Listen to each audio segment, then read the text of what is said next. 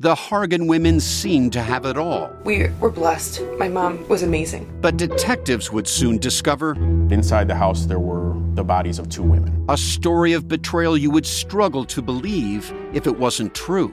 I am just praying to God, this is a sick joke. From 48 Hours, this is Blood is Thicker The Hargan Family Killings. Listen to Blood is Thicker The Hargan Family Killings wherever you get your podcasts.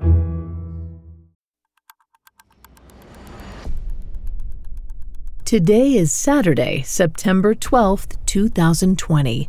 On this day in 1943, Hollywood actor David Bacon died of a mysterious stab wound while driving his car.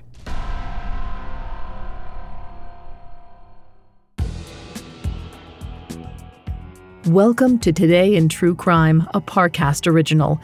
Due to the graphic nature of today's crimes, listener discretion is advised. Extreme caution is advised for listeners under 13. Today we're discussing the 1943 murder of David Bacon, an actor with few credits to his name, but several big secrets to keep. To this day, his death remains a puzzling mystery. Let's go back to the evening of September 12, 1943, just after 5 p.m., in a beachside suburb of Los Angeles.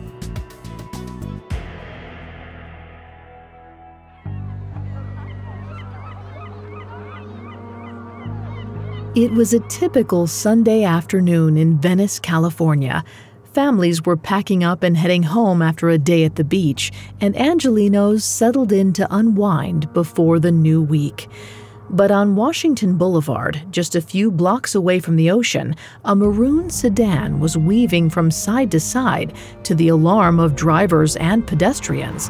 The car swerved suddenly, nearly colliding with a telephone pole. Seconds later, it cut diagonally across the road, leapt the curb, and came to a stop in a bean field. As neighbors rushed towards the sedan, the driver stumbled out and shakily headed away from the vehicle. 29 year old David Bacon was clearly disoriented and in great distress. The handsome young man with dark brown hair was wearing only a pair of shorts and made it just 15 feet before he collapsed. Wayne Powell was the first to make it to David's side.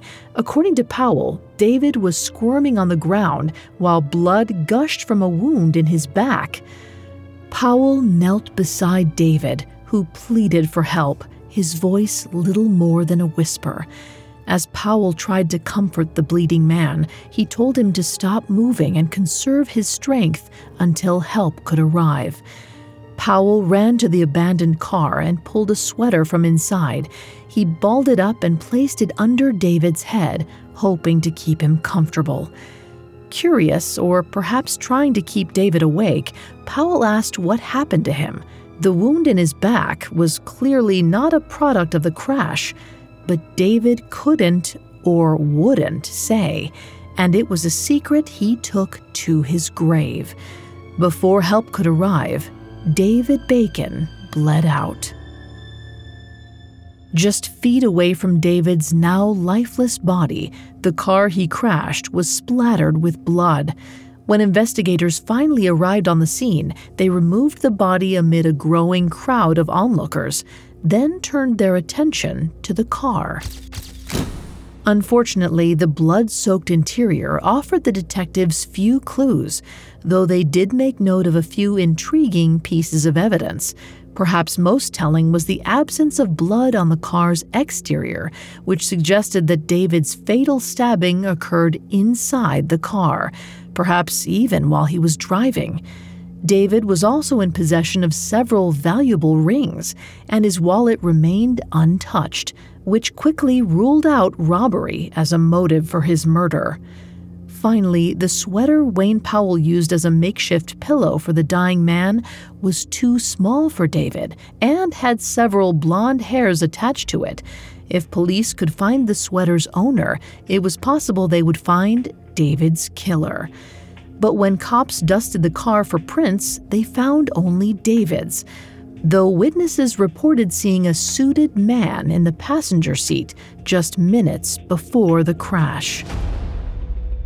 As the investigation continued, it seemed clear to detectives that the killer was someone David knew or trusted.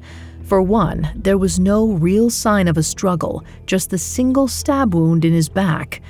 The autopsy revealed that the wound on the left side of David's back was five inches deep and less than an inch wide. The blade punctured his heart and caused his left lung to hemorrhage. The curious placement of the wound suggested to police that whoever stabbed David did so as he leaned forward in his seat, perhaps to release the handbrake or close his door. Curiously, David's car was a British model, and as such was a right hand drive, which is likely why the stab wound was on his left. It's interesting to think that had his attacker stabbed him on the other side of his body, the knife may have not struck his heart, and he might have survived. As it was, the autopsy surgeon estimated that a person with such a wound could survive for around 20 minutes, suggesting that David had driven for some time before he finally crashed in the field. Was he driving himself to a hospital? It's possible. Unfortunately, David Bacon's final minutes remain shrouded in mystery. But in death, some of the secrets he kept finally came to light. Up next, the life, death, and puzzling secrets of David Bacon. Hi, listeners. Here's a series I think you're really going to like. We all know that medical professionals are trained to give exceptional care, but what about those who use their skills not to heal, but hurt? In the new Parcast series, Medical Murders, you'll discover a disturbing diagnosis that not every doctor wants to extend your life. Every Wednesday, Medical Murders introduces you to the worst the medical community has to offer men and women who took an oath to save lives, but instead used their expertise to develop more sinister specialties. Join host Alastair Murden as he examines the formative years and motives of history's most infamous killers, dissecting their medical backgrounds with expert analysis and professional insight provided by practicing MD Dr. David Kipper you'll investigate a wide range of heinous healthcare workers, like the general practitioner believed to be the most prolific serial killer in modern history, or the dentist who led a double life as a hitman, or even the doctor and gang member who mixed deadly potions for unhappy housewives to use on their husbands. When it comes to these true crime stories, the only thing the doctor ordered is murder. Follow Medical Murders free on Spotify or wherever you get your podcasts.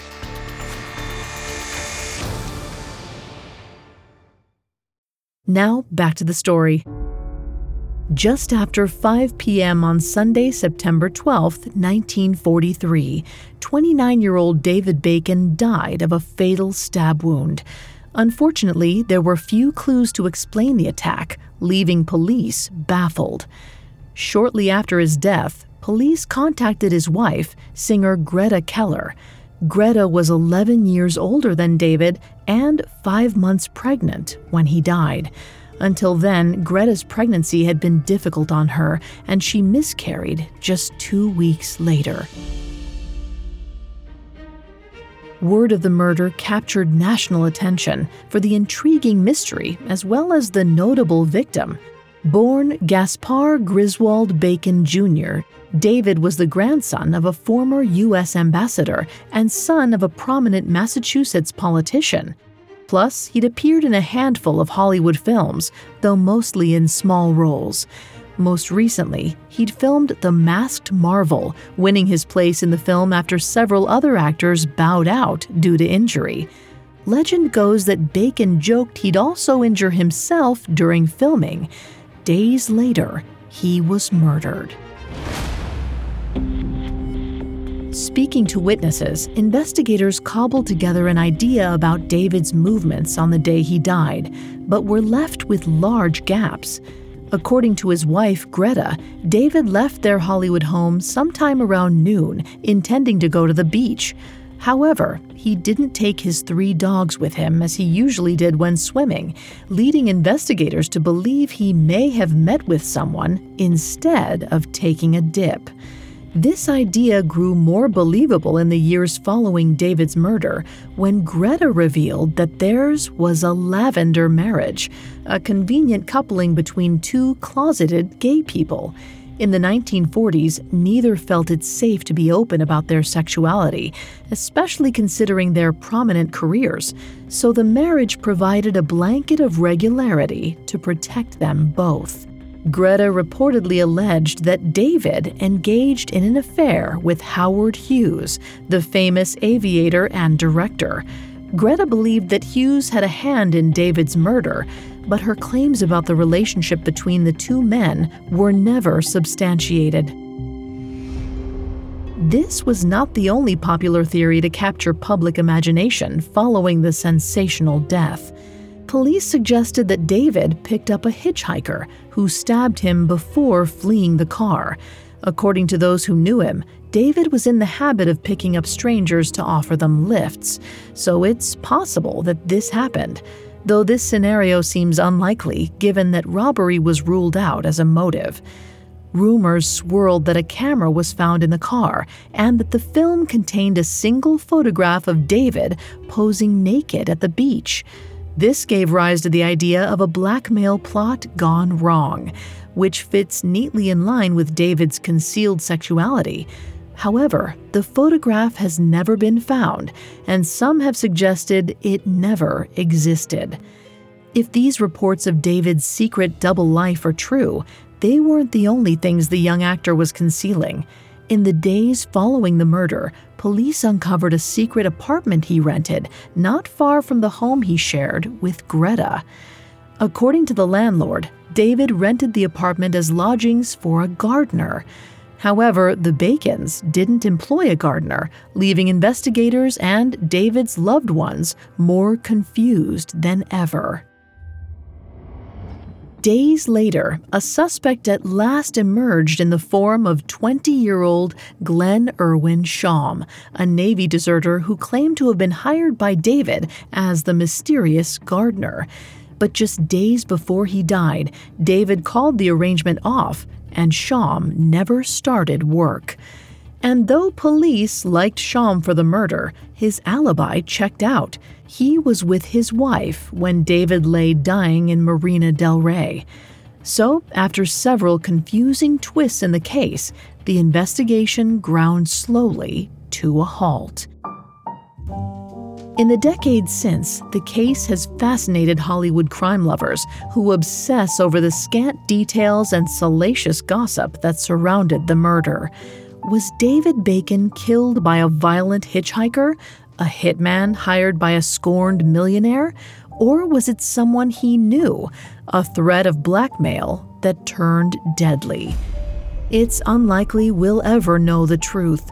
Though David himself knew the circumstances of his death, it was just one more secret he left behind, with the answers now lost to time.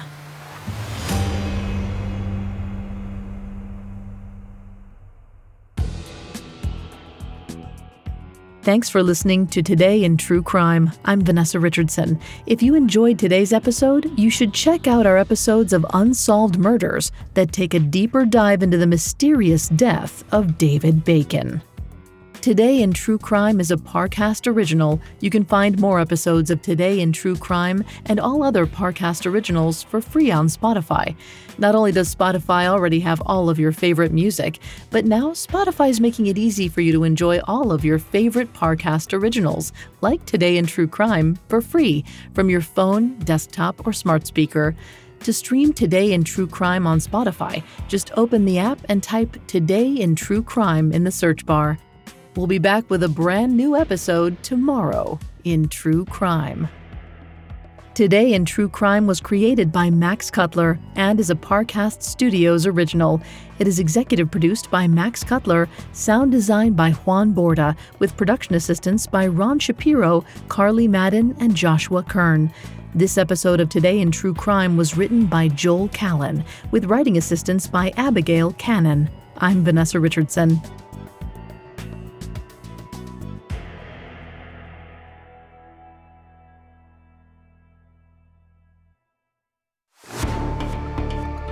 Killer nurses, deranged doctors, mad scientists. Don't forget to check out the new Parcast original series, Medical Murders.